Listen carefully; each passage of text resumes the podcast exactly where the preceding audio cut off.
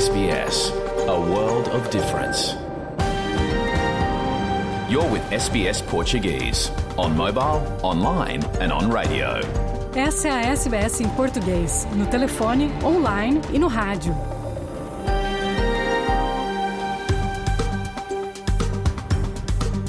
Muito boa tarde, é isso mesmo. Está começando o seu programa em português da SBS Áudio da Austrália. Com Luciana Fraguas, neste dia 25 de fevereiro, falando dos nossos estúdios em Melbourne, na terra tradicional do povo Urundiri, a nação Kulin. Os amigos Marcelo Xavier e Márcio Silva decidiram cruzar a Austrália viajando de Melbourne ao deserto australiano de Alice Springs em um carro velho. Mas é por uma boa causa. Os brasileiros arrecadam dinheiro para pesquisas relacionadas ao câncer na Austrália. Nosso colega Fernando Vives conversou com os dois aventureiros. David Tran, culpado do assassinato brutal da brasileira Daiane Pellegrini em Sydney, não consegue provar que tem problemas mentais e é sentenciado a 28 anos de prisão. Em destaque, o futebol português se despede do Rei Arthur, o grande goleador e selecionador que levou o PSG a campeão da França. Nosso correspondente em Lisboa, Francisco Sena Santos, relembra a carreira do Rei Arthur. Muito esporte sempre aos domingos, as histórias surpreendentes da primeira rodada do maior torneio de futebol do Brasil, a Copa do Brasil, contadas por Luciano Borges, nosso correspondente em São Paulo. E condenado, o ex-jogador Daniel Alves pode sair da cadeia em um ano e meio. Tudo isso e muito mais. Fique ligado na SBS em português.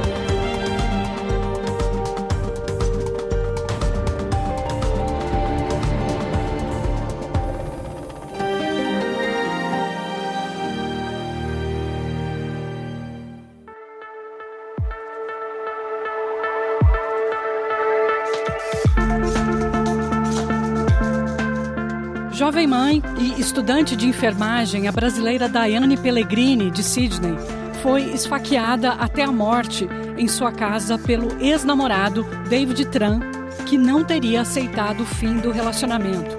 David Tran, de 29 anos, compareceu à Suprema Corte de Nova Gales do Sul na última sexta-feira, 16 de fevereiro, depois de ter sido considerado culpado de esfaquear Daiane em um ataque que a juíza classificou como violento e prolongado dentro do apartamento da vítima no bairro de Oatlands, em Sydney, no ano de 2020. Diane e David tinham começado um relacionamento no início daquele ano. Eles trocavam mensagens de texto diariamente e David Tran dizia sempre a Diane que a amava e que ela era sua primeira namorada. Registros no tribunal mostram que Diane terminou o relacionamento quando Daniel Tran apareceu na casa dela sem ser convidado, no dia 5 de junho de 2020. Disse ela, aspas, não me ligue mais. Está tudo terminado. O casal voltou a manter o relacionamento depois que Trans se desculpou, prometeu não aparecer sem avisar e transferir mil dólares australianos para Daiane. A brasileira, que tinha apenas 33 anos, se surpreendeu quando descobriu que o namorado estava acessando suas contas nas redes sociais há meses e ali se separou definitivamente de Daniel Tran. A juíza Julia Lonergan observou que, abre aspas, termos como amizade, namoro ou romance não refletem adequadamente a complexidade do relacionamento entre Diane e David. O tribunal viu que Daniel Tran enviou mais de 60 mensagens sexualmente explícitas à estudante durante um período de 10 horas. Daiane respondia dizendo, aspas, você tem um problema. Não é não e acabou. Fecha aspas. Nos meses anteriores à sua morte, Diane relatou que Tran havia ligado para ela centenas de vezes e enviado mensagens ameaçadoras. Ele a acusava de traição, apesar de Diane dizer repetidamente que eles não estavam mais juntos. Diane estava em casa com um novo namorado no dia 3 de agosto de 2020, quando Tran invadiu o apartamento da brasileira e desencadeou o ataque. Quando ela fugiu para o quarto, ele a esfaqueou mais de 20 vezes, em várias partes do corpo, como a cabeça, seios e órgãos genitais. Um dos golpes foi tão profundo que penetrou no crânio da estudante, enquanto outro golpe perfurou seu peito, perfurando também o pulmão. A juíza Julia Lonergan disse que Tran assassinou brutalmente Diane em uma explosão de raiva e ciúme. Abre aspas, ele não conseguia lidar com a rejeição dela e com o fato de Diane ter seguido em frente com outra pessoa e não querer mais vê-lo. A juíza disse que o ataque foi sem piedade, já que Tran ignorou pedidos da ex-namorada que implorava por ajuda enquanto estava sendo atacada. O tribunal ouviu também que o novo namorado de Diane tentou tirar David Tran de cima de Diane e parar o ataque, mas ele também foi atacado e ferido. Quando a polícia chegou, encontraram Diane ainda viva em meio às paredes e chão encharcados de sangue. A brasileira não suportou os ferimentos, vindo a falecer no hospital. O crime chocou a comunidade brasileira na Austrália. Pelos amigos e familiares, Diane foi sempre lembrada como uma mãe amorosa que amava a vida e uma mulher determinada, forte, corajosa, persistente e bonita, de quem sentimos muita falta, dizem homenagens de amigos e familiares da brasileira. O tribunal ouviu que Trump tentou combater as acusações contra ele, argumentando que tinha problemas mentais mas exames psiquiátricos não apoiaram a sua tese de defesa. A juíza Lonergan observou que Tran já foi diagnosticado com esquizofrenia, mas as evidências não provaram que sua doença mental estava presente no momento do assassinato e que ele estava perfeitamente consciente durante o ataque. A juíza o sentenciou a um total de 28 anos de prisão, com um mínimo de 21 anos atrás das grades. Trump terá direito à liberdade condicional em 2 de fevereiro de 2042.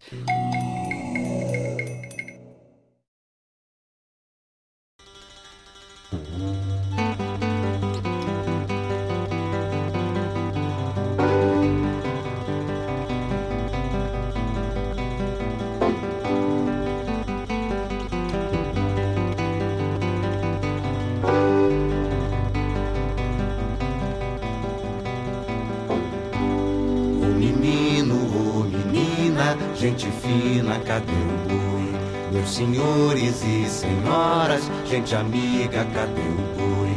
Quem souber o que acontece, diga logo foi ou não foi. Tá sumido, tá perdido, se ele some, não tem festa, não tem vida, nem presente, nem passado, não tem nada. Boi é tudo, boi é força, boi é gente, cadê o boi? Boi é povo, povo é festa, povo é tudo, cadê o boi? Sol e chuva no trabalho, construindo, cadê o boi? Leva o trigo, leva a cana, leva a água, cadê o boi? Foi maldade, foi magia, foi inveja, o que que foi? Foi prefeito, foi governo, foi Herodes, quem é que foi? Sem o boi, Natal não presta, não tem festa, cadê o sem o povo, Natal não presta, não tem festa, cadê o boi? Pois o boi que é a festa, boi estrela, cadê o boi? Pois o povo que é a festa, povo estrela, cadê o boi?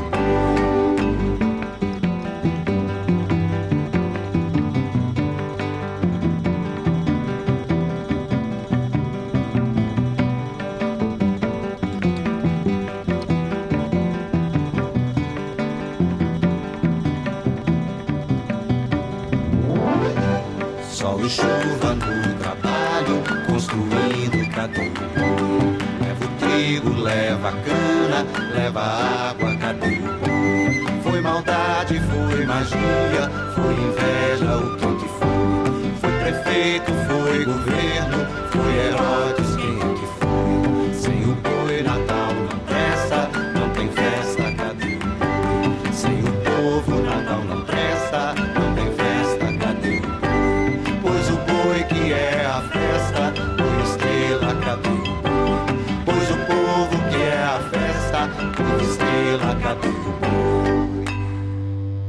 Deu Boi com Gonzaguinha.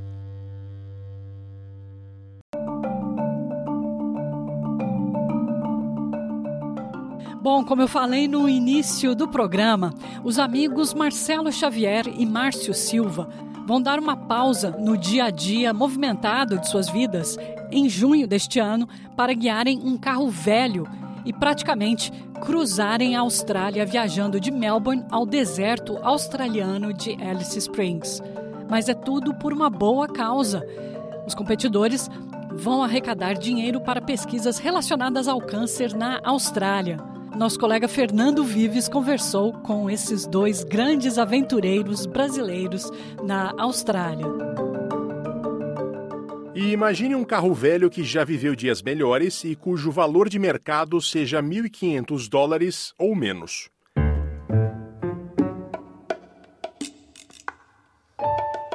Agora imagine pegar este carro e participar de um rally que passará uma semana indo de Melbourne até Alice Springs, no outback do Território do Norte. Uma viagem que, na rota mais curta, é de 2.300 quilômetros. Mas quem pegar esse carro vai dar uma volta mais longa até Queensland antes de chegar lá. Parece uma loucura e, bem, é. Só que por volta de 500 pessoas costumam estar dispostas a enfrentar este desafio a cada edição. Eu falo do chamado Shitbox Rally. Eu vou traduzir livremente aqui como Rally das Tranqueiras que é um rally que há anos é um sucesso tipicamente australiano. E tudo por uma boa causa. Trata-se de um dos maiores arrecadadores para o Cancer Council da Austrália, que é uma entidade filantrópica que busca dinheiro para projetos de pesquisa de combate ao câncer no país. Esta é uma das três edições anuais do Shitbox Rally. A primeira, no outono, vai de Adelaide até Perth. A segunda é esta no inverno, de Melbourne até Alice Springs. A terceira edição, na primavera, começa em Bendigo, em Vitória, e termina em Townsville, norte de Queensland. Então, este rally tem basicamente duas finalidades. A primeira é fazer os participantes arrecadarem fundos para as pesquisas contra o câncer, como falei. Inclusive, muitos dos participantes têm histórias pessoais de superação a envolver a doença. A segunda, passar uns perrengues e se divertir, os carros velhos são extravagantemente decorados e muitos integrantes das equipes se fantasiam durante o percurso. Por onde passam, é uma alegria. O rally não é propriamente uma competição, não há vencedores. O objetivo é chegar em comboio até Alice Springs. Os participantes dormem em acampamentos com diversas atividades. Bem, a edição de inverno deste ano conta com ao menos dois brasileiros: o gaúcho de Porto Alegre Marcelo Xavier e o paulista de Santos Márcio Silva. Ambos são amigos que se conheceram em Sydney há 10 anos. Hoje, Marcelo vive em Wollongong, Nova Gales do Sul, onde tem empresa de pet shop e dog walking. Márcio, por sua vez, mora em Batemans Bay, costa sul de Nova Gales do Sul. Conversamos com a dupla brasileira que ainda não tem um carro, mas já tem um nome: Brazilian Team. Ainda está na fase de preparativos, tentando encontrar patrocinadores e, claro, um carro. O rally pode estar longe da estrada ainda, mas as metas de arrecadação para os participantes já estão a todo vapor. Eu sou Fernando Vives e conversei com Marcelo Xavier e Márcio Silva, que falavam da casa do Márcio em Batemans Bay. Eles nos contextualizam o Shitbox Rally, que participam pela primeira vez, e contam como você ou a sua empresa podem ajudar nessa empreitada.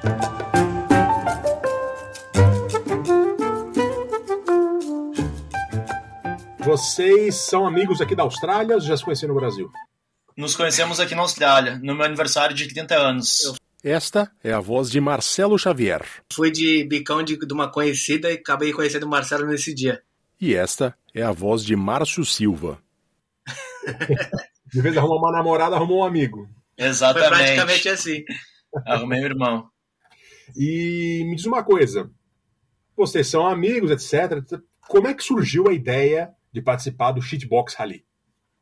A ideia começou porque um amigo nosso participou um tempo atrás. E então ele começou a nos mostrar fotos e vídeos e achamos bem interessante.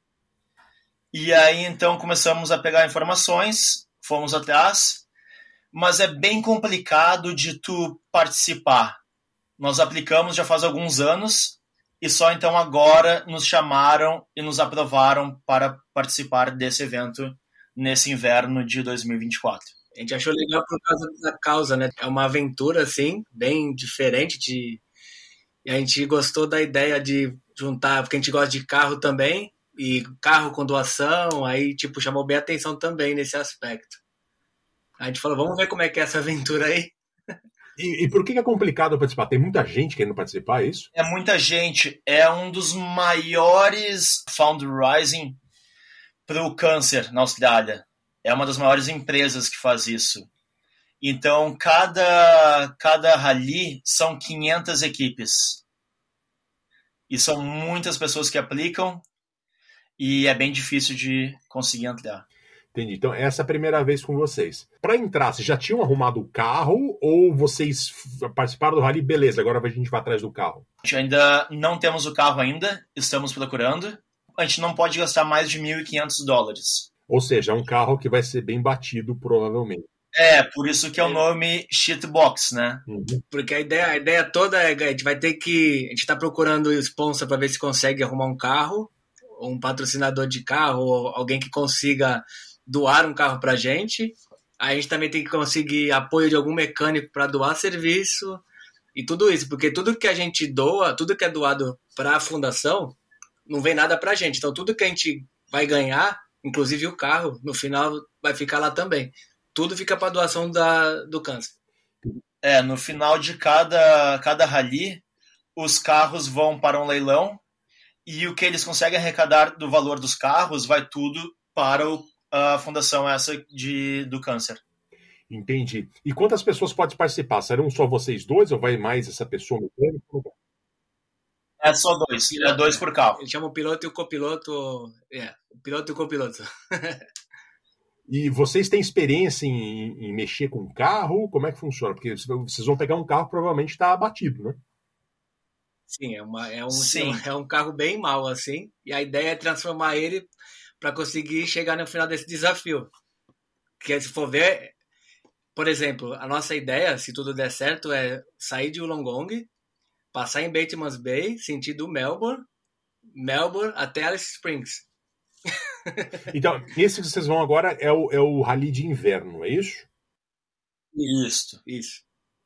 E ele vai, então, de, de Melbourne até Alice Springs. Qual é a data de saída dele? Melbourne até Alice Springs. Dia 14 de junho até o 22 de junho. Isso. Dia 14 de junho nós saímos de Melbourne e chegamos dia 22 de junho em Alice Springs. E como é que vocês pegaram um carro? Provavelmente vai ter desafios mecânicos, né? E eu imagino que a estrada até Alice Springs também deve ter alguns trechos que sejam um pouco delicados. Vocês têm alguma experiência de mexer na mecânica do carro? Vai ter algum tipo de apoio? Como funciona?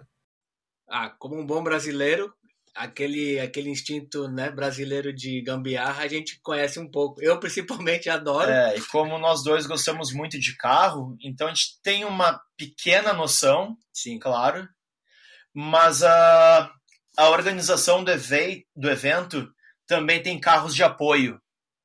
Então eles podem sempre ajudar quem precisa de ajuda. E como funciona no trajeto? Vocês vão parar para dormir em alguns lugares ou é acampamento? Me conta um pouco da, da, da, trajetória em si. Todos vamos acampar. Vai acampar todo mundo junto. Se não me engano, são em torno de 300, 400 quilômetros por dia que nós vamos andar de carro. Aí para, acampa, aí vão ter eventos durante a noite entre as equipes, até competições, corrida de saco, corrida de uma perna só, todos esses eventos vai ter também. Tudo em prova. É, praticamente a gente vai sair junto de Melbourne, a equipe lá com as, as equipes com a, apoio e tal. Aí vai todo mundo junto nesse rally, que na verdade não é bem um rally, é um, praticamente uma, um comboio de carros para a fundação, né? É, deixar bem claro que não é uma corrida de quem chega em Exatamente. primeiro e quem chega em segundo. Todo mundo pergunta. O objetivo é chegar de Melbourne a Alice Springs com esse carro bem, bem meia boca, né? Então, o objetivo é sobreviver e chegar lá. Exatamente, fazer o carro sobreviver. Essa Sobre, é a palavra. Sobreviver, sobreviver, com o menor custo que a gente possível, né? E, dá tudo certo para chegar no destino. Marcelo, você tem parceira também, esposa? Não, sou solteiro. Tá, então essa pergunta é só para o Márcio. Quando você chegou com a ideia para tua parceira, qual que foi a resposta aí? Foi assim, foi delicado. Aquela primeira coisa foi assim, pô, uma semana de férias da família, né? Eu e Marcelo a gente faz essas essas maluquices assim de, de doação de alguma coisa para cá, ajudar não sei o que ali. Então foi até legal, porque a gente tava com essa ideia já fazia um tempo, que quem conhece a gente sabe que a gente sempre faz um monte de coisa junto. E a gente resolveu fazer essa trip aí para juntar dinheiro pro câncer, para ver como é que vai ser. Se for legal e tudo der certo, não for muito perrengue, talvez a gente continue fazendo. Vamos ver se vai dar certo. Mas tem muita gente entrando em contato com a gente, pedindo como pode ajudar, principalmente com patrocínios. Então a gente está maçando bastante na mídia social, praticamente todos os dias para frente. Agora a gente vai tentar fazer isso porque a gente tem meta de doação, né? É, a primeira meta vem dia 15 de fevereiro, temos que atingir 2.500 e depois a meta final até maio temos que arrecadar 5 mil. Isso tudo antes da corrida, portanto. Né? Antes da, da corrida, corrida, exatamente. E o carro também. Tem alguma meta durante a corrida, para o final da corrida, você precisa atingir mais alguma coisa? Não, não, não. Depois não. não. A meta de arrecadação é até maio, e aí depois é só daí é o divertimento na, na corrida. Entendi. Então, e aí quando vocês chegarem lá, o carro vai a leilão também com dinheiro para a fundação do. Isso, exatamente. É, exatamente. Perfeito. Todas as equipes, tudo que for arrecadado para as equipes, então tudo no final da, desse trecho, aí vai ser tudo doado. Se você quiser uh, manter o carro, tem que pagar uma taxa mas nós acreditamos que doar o carro vai ser uma bela de uma, uma bela de ação também.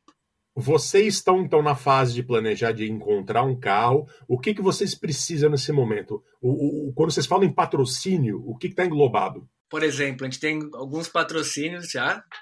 Então você tem a meta do patrocínio, que é 110 dólares o mínimo. A gente manda para a organização os dados da empresa, eles retornam para a gente com o advertise com adesivo tal, para a gente colocar no carro e nas mídias sociais. Mas o que é mais importante para a gente no momento, claro, o sponsorship é bom também para a empresa e para a gente, que vem um, uma porcentagem para a gente, mas a doação, que é a partir de 10 dólares, é o mais importante, porque a gente tem que conseguir alcançar essa meta de 5 mil dólares até dia 8 de julho. É, o sponsor é muito bom por exemplo, você tem uma empresa aqui na Austrália e quer uma divulgação da sua marca, você com sponsor vai ter um adesivo no carro e eles vão colocar vídeos e fotos na mídia social todo dia com a corrida, vai também na televisão, vai nos jornais locais e também em revistas. Então é uma bela forma de divulgar a marca. Como eu tenho a minha própria empresa em Wollongong, eu mesmo estou nos patrocinando vai ter um logo da minha marca, eu estou pagando o mesmo que qualquer um pagaria. Perfeito. E vocês podem ter outras, evidentemente, é isso? Sim, não tem limite. Exatamente, eles não, eles não falam que tem que ter um número X ou Y de sponsor. A gente pode ter quantos que a gente quiser e quantos quiser ajudar. Mas o sponsor também vai daí. Esse é o que, é o que a organização pede, né? Que é 110 dólares. E aí a empresa manda o logotipo da empresa para a empresa fazendo o rally Aí eles providenciam o adesivo para o carro e mandam para nós colocar no carro. Então, para a empresa é apenas 110, manda o logo para eles e tá simples.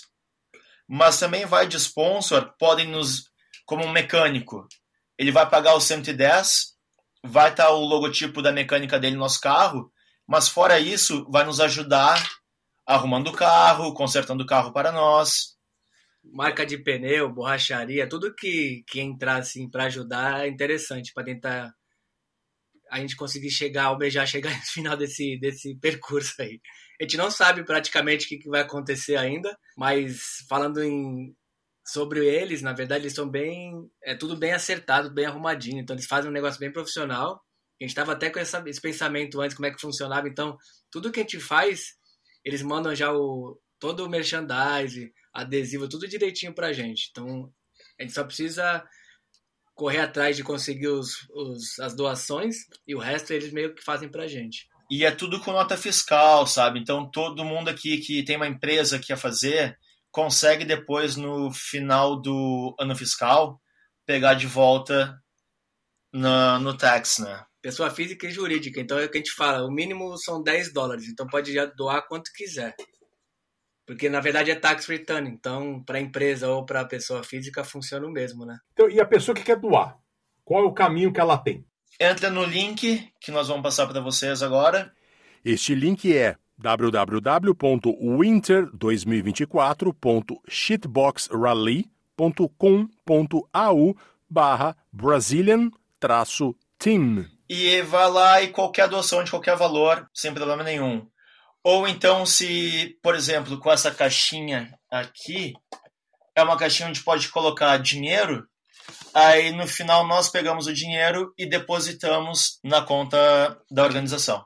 Vai ter uma caixinha comigo em Wollongong, onde eu vou deixar disponível em um café nos dias de semana e nos finais de semana eu pretendo deixar num RSL. E aqui em Batemans Bay vai ficar num ponto que é um ponto turístico aqui da cidade, que é, quando você chega em Batemans Bay tem um, um Fit and Chip bem conhecido, que é um cliente do meu trabalho, que eu tenho uma abertura legal com eles, então tem bastante gente que passa por lá. Vou tentar deixar lá também na semana. E igual o Marcelo, a gente está procurando pontos para deixar para conseguir arrecadar mais. E vocês estão colocando também nas redes sociais. Que redes sociais vocês estão usando? E qual é o perfil? A gente está usando o Instagram, a gente está usando o Facebook. É, o Facebook é daí é o pessoal meu e do Márcio, né? Mas nós criamos uma conta no Instagram só do time. Que chama Brazilian Team Shitbox Rally. Tudo junto. Esse é tudo o oficial, junto. tudo junto. Esse é o oficial. É. Lá também tem o link para doação e tudo que a gente está fazendo sobre a, a nossa nossa jornada, nossa jornada vai estar tá toda ali, né? E pretendemos fazer posts diariamente com passo a passo do que está acontecendo. A viagem, tudo vai ser tudo. A gente vai ter colocar tudo como. Acho que a gente vai fazer como live no Instagram, porque eu acho que hoje em dia a visualização está maior. E tem empresas também de conhecidos nossos que estão divulgando em mídias sociais. Então a gente está praticamente passando para tudo quanto é lado. Essa também é uma história de amizade entre vocês, né? Vocês falaram que vocês já enfiaram várias roubadas, vários programas que vocês fazem juntos. Conta pra gente o que, que vocês costumam fazer a gente praticamente junto de, de snowboard, assim, a gente sólido mesmo, que eu fiz com o Marcelo, o Marcelo fez comigo, a gente fez 10 anos de, de Seasons junto aqui. Nós que... alugamos uma casa em Jindabyne, que é a Sim. cidade mais próxima do resort de Perisha e Treadwell, que são os mais famosos na Austrália. Alugamos a mesma casa lá por 10 anos, todo inverno. Então lá nós temos muitas histórias, muitos amigos passaram por lá. Acredite ou não, essa casa ainda tá lá. É, continua no meu nome. tá tudo lá ainda. E a gente começou isso uns, nossa, uns 12 anos atrás. E aí um dia a gente resolveu ir no verão em Dindabyne, que a gente nunca tinha feito. A gente achou essa casa assim num mural em Dindabyne. E ela virou tipo a casa do. É, a casa, na verdade, a é, a casa é uma, é uma clubhouse, que é o Lake Jindabyne Sailing Club. Eles usam como um clube de regatas no verão. Como no inverno a água é extremamente fria, eles não fazem nada. E então nós tomamos conta da casa. Eles resolveram alugar para fazer girar um dinheiro no, no inverno. Foi bem interessante essa parte deles também. É, eu também estou em contato com eles para ver se tem alguma possibilidade de sponsor deles na nossa empreitada também. Legal. E aí vocês vão esquiar juntos todo ano, então? Sim, todo sim. ano no inverno aqui. Com outros amigos também, né? Vai, vai mais gente. Sim, sim, é um, é um grupo grande. É um grupo bem grande. A gente já fez surf, wakeboard também. Wakeboard bastante. Barco, wakeboard. Bicicleta. Bicicleta, balada. Vixe, churrascada, cervejada. A gente morava numa casa também em North Main ali também, que era praticamente point, então era verão era lá, inverno a gente não tava lá porque a gente ia pra neve, então era um negócio que era um clube que era a nossa casa, que também era a mesma coisa. A gente tinha uma garagem lá que tinha mesa de sinuca, o pessoal ia lá. Aí tá meio que eternizado também. Foi passado, agora tá com meu irmão essa casa. Gente, acho que era isso. Mais uma vez, se quiser, Brazilian Team Shitbox Rally. É, agora Esse a gente é passa Instagram. o link. O meu Instagram é arroba Crazy, também é facinho de lembrar. do Marcelo. É Marcelo MX83. Então, se quiser procurar a gente nas mídias sociais, a gente tá ali com historinhas. O nome é Brazilian Team. Ah, sim. A nossa ideia é pintar o carro com a bandeira do Brasil. Exatamente. O carro vai ser a Vai bandeira ser uma do bandeira Brasil. do Brasil ambulante. E o nosso uniforme vai ser camisa do É Brasil, a camisa da seleção brasileira. boné do Ayrton Senna, essas Tudo. coisas assim.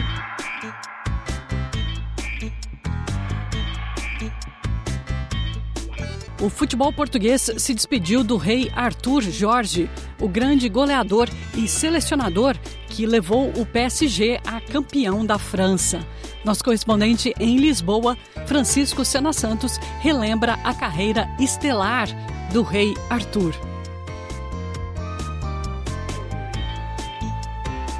É, Luciana, chamavam-lhe o Rei Artur e o futebol português nunca irá esquecer certamente este rei Artur Jorge. Esse título, rei, foi-lhe dedicado por uma bíblia do futebol europeu. O diário francês L'Equipe estampada na primeira página Le Roi Arthur, quando Arthur Jorge levou o Paris Saint-Germain ao título de campeão de França. Arthur Jorge, antes, em 87, já tinha chegado ao topo da glória no futebol europeu, quando levou o Futebol Clube do Porto à conquista das taças dos campeões europeus, com uma vitória por 2 a 1 em Viena, diante do então todo-poderoso Bayern de Munique. Arthur Jorge tinha sido futebolista goleador, primeiro na Académica, onde se celebrizou com o pontapé de moinho, golos marcados à meia volta, muitas vezes de costas para a baliza.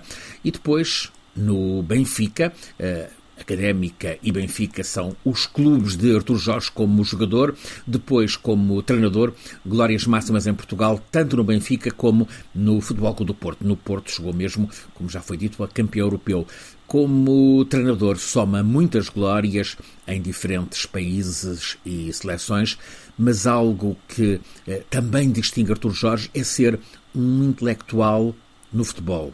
Aos 30 anos, ele já tinha publicado um elogiado livro de poesia, ao mesmo tempo que jogava no topo profissional, licenciava-se em filosofia, depois, ao longo da vida, pintou e colecionou pintura, tem obras de Picasso e Matisse, de Vieira da Silva e Miró. No futebol português é sabido, há muita rivalidade, confronto uh, em Lisboeta entre Benfica e Sporting, confronto nacional entre Benfica e Porto, mas hoje todas as cores do futebol estão a homenagear o rei Artur Jorge.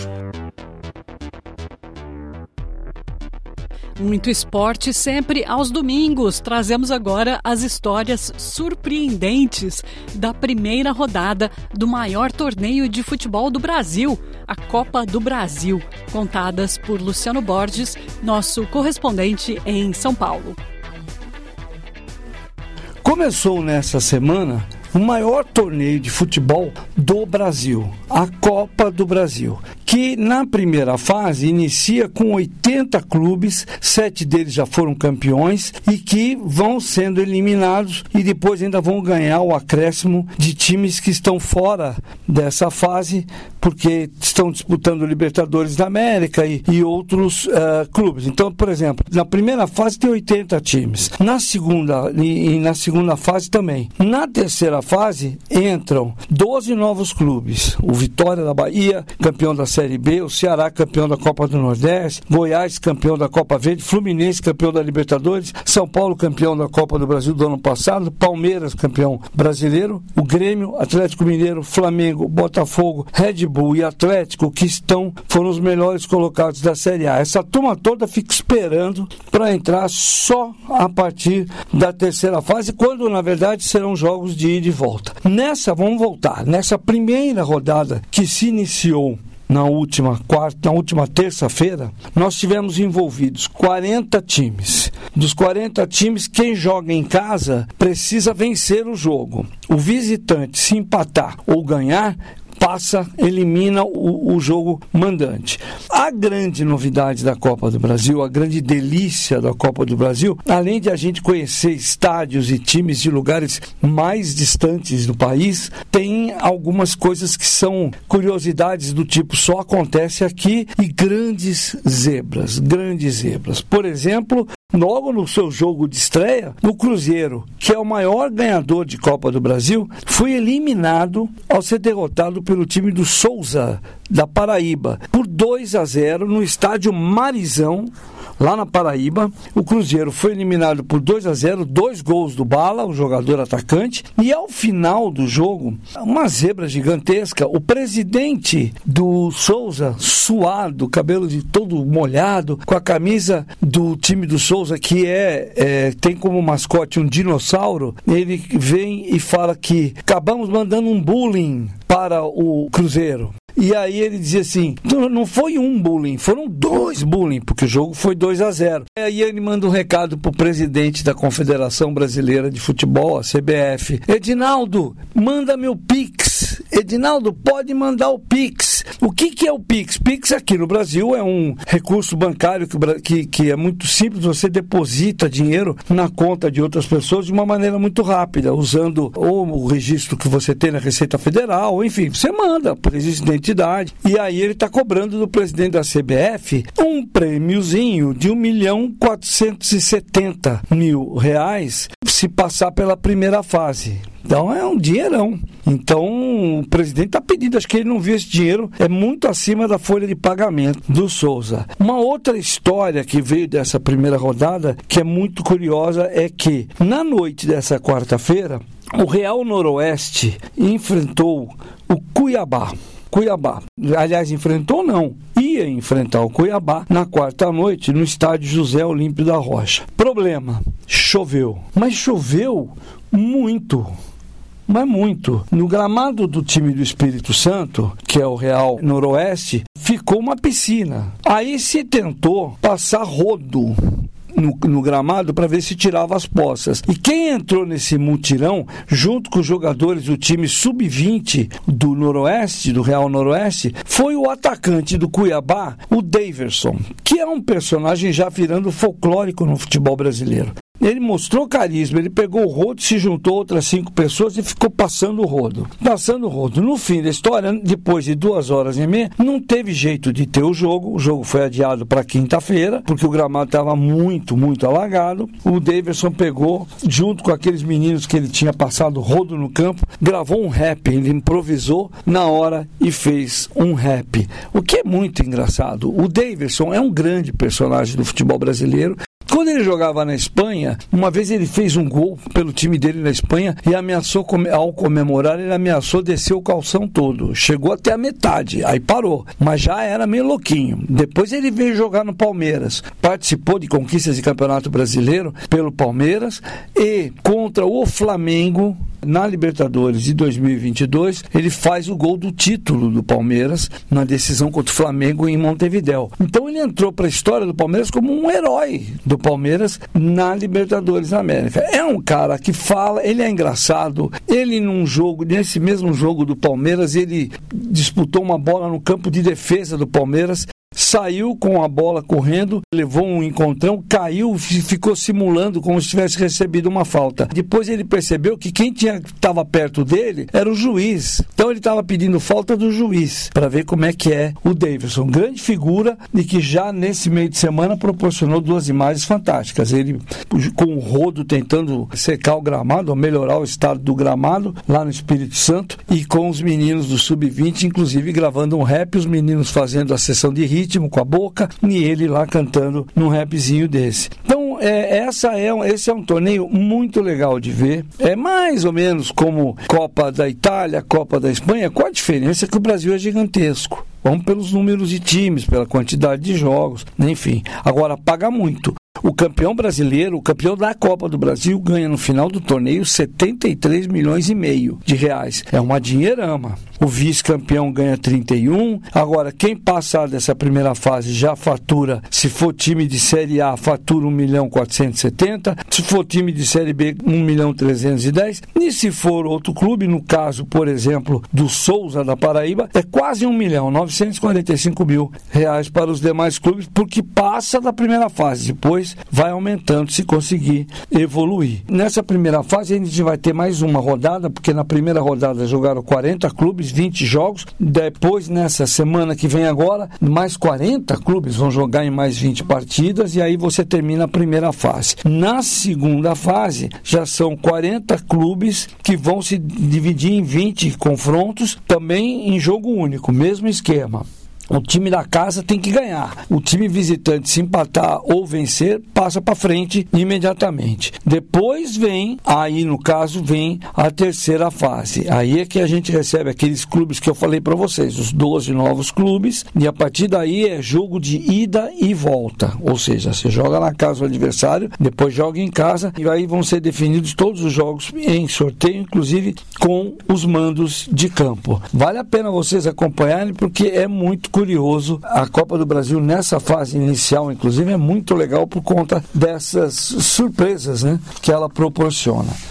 Agora, nós tivemos também um jogo em Recife, em Pernambuco, um jogo pela Copa do Nordeste de Pernambuco entre o Sport Recife e o time do Fortaleza. O jogo terminou empatado em 1 a 1. Depois do jogo, o time do, do Fortaleza tomou banho, saiu do vestiário, foi para o seu ônibus e o ônibus, ainda na porta do estádio, foi atacado por um torcedores que estavam com camisa amarela, que é a camisa da principal torcida organizada do esporte, e eles atiraram tijolos, pedras e, segundo os integrantes do time do Fortaleza, até uma bomba caseira. Resultado: seis jogadores foram lesionados, acabaram machucados: o Tite, o Brites, o João Ricardo, o Sacho, o Dudu e o Escobar. O Escobar precisou fazer uma sutura no rosto, no, na altura da testa, porque foi atingido por uma pedra. O time foi fazer, prestou queixa, foi todo mundo para o hospital. O presidente do esporte, o Yuri Romão, foi até o hospital junto com o CEO do Fortaleza, que é o Marcelo Paz, acompanhou. O caso já foi parar na polícia e a Polícia Civil de Recife, de, de Pernambuco, já está trabalhando para ver se determina. Primeiro, se teve mesmo essa bomba caseira que os, o, o pessoal do Fortaleza garante que teve, inclusive um jogador com vários estilhaços no braço.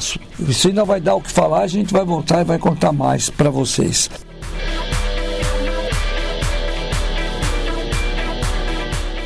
E ainda com o Luciano Borges, nós vamos agora às últimas atualizações sobre o caso Daniel Alves. O ex-jogador foi condenado, mas pode sair da cadeia em um ano e meio.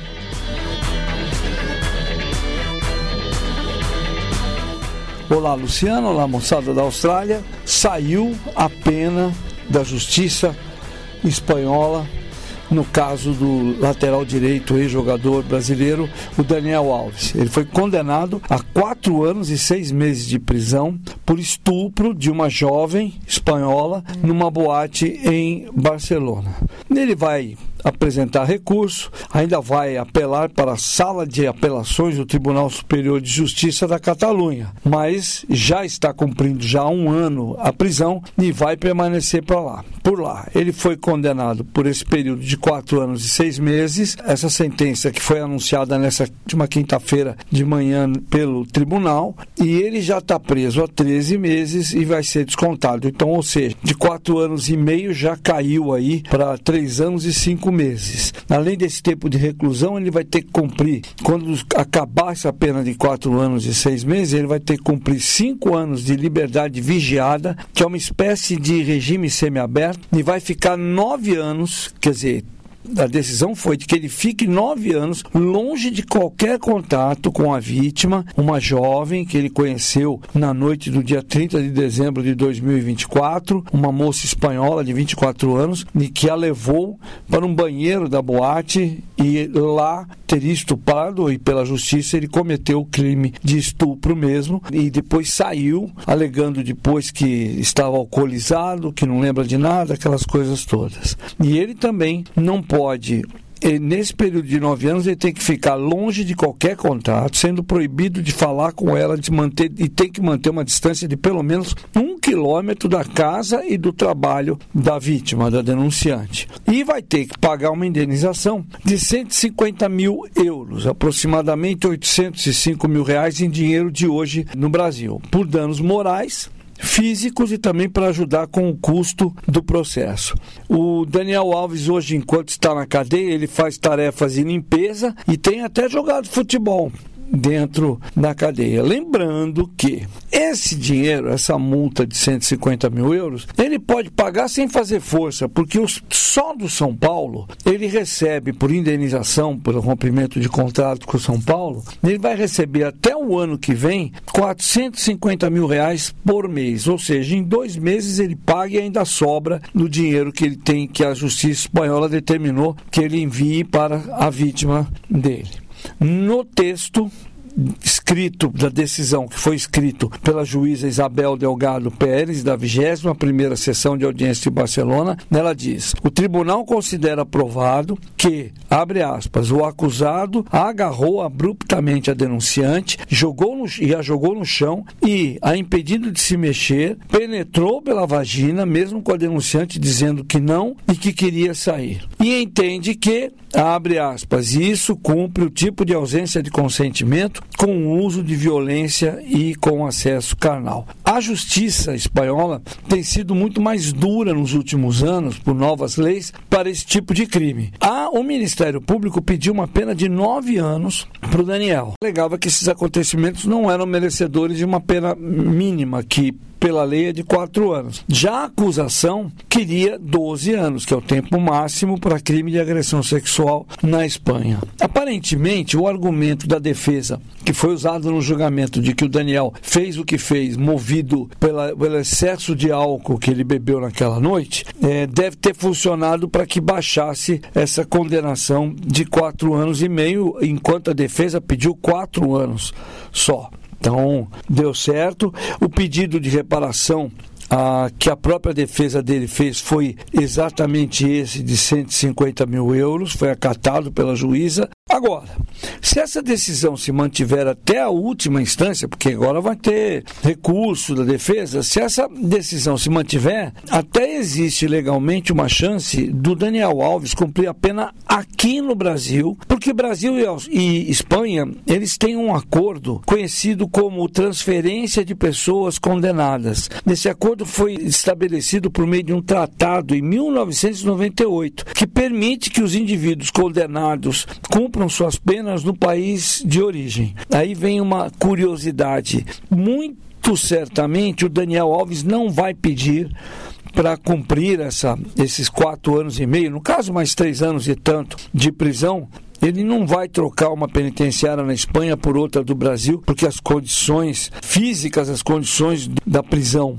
lá e aqui são muito diferentes. As daqui são bem mais precárias. E aí ele prefere ficar lá, né? Do que ficar aqui, junto com um monte de gente, aquelas coisas que tem com a violência que tem aqui conhecida aqui no Brasil. Daniel Alves, é, ele pode também no mesmo sem recurso, ele pode até tentar sair da cadeia já no final de 2025, no final do ano que vem, porque ele cumpriu 13 meses de pena, como eu disse. Tem outros fatores, como com mais de metade da pena cumprida, ele pode começar a deixar a cadeia e voltar para dormir, o que equivale a um regime semiaberto. Cumprindo dois terços da pena e com bom comportamento, ele deixa a prisão completamente em janeiro de 2026. Então ele vai precisar mesmo ficar em liberdade vigiada pelos próximos cinco anos primeiro jogador brasileiro, primeiro atleta brasileiro a ser punido não só aqui no Brasil, como fora, por um ato é, desse, por estupro e de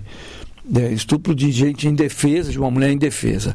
Lembrando, eu já contei isso, tem um caso parado ainda no Superior Tribunal de Justiça aqui em São Paulo, aqui no Brasil, no STJ, ao julgamento para, numa, para que, talvez em uma decisão inédita, o, o tribunal decida que o atacante Robinho, ex-Santos, ex-Real Madrid, cumpra no Brasil pena determinada pela justiça italiana de nove anos por estupro coletivo de de uma jovem albanesa numa boate em Milão. Eu, o Robinho fica aqui, está aqui no Brasil. Como não há acordo de extradição entre Brasil e Itália, ele se, se apega nisso, não sai de casa, quer dizer, sai, fica lá em Santos, está tá lá e espera agora a decisão de um juiz aqui no Brasil e deve aparecer, essa decisão deve acontecer no máximo no mês de março. O juiz do caso decidir que o Robinho vai sim cumprir a pena determinada na Itália aqui no Brasil,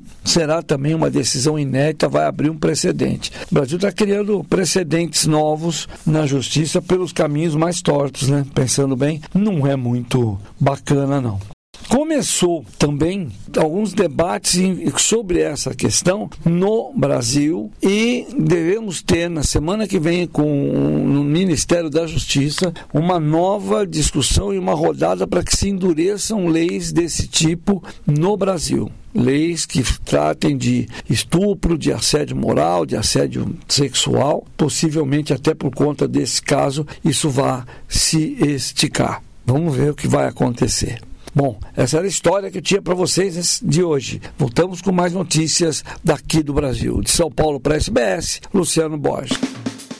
Nós vamos ficando por aqui na sua companhia, Luciana Fraguas. Voltamos quarta-feira ao vivo com Fernando Vives. Eu te desejo um fim de tarde de domingo maravilhoso, uma semana excelente, produtiva, feliz, muita saúde, muita paz, porque o resto a gente corre atrás.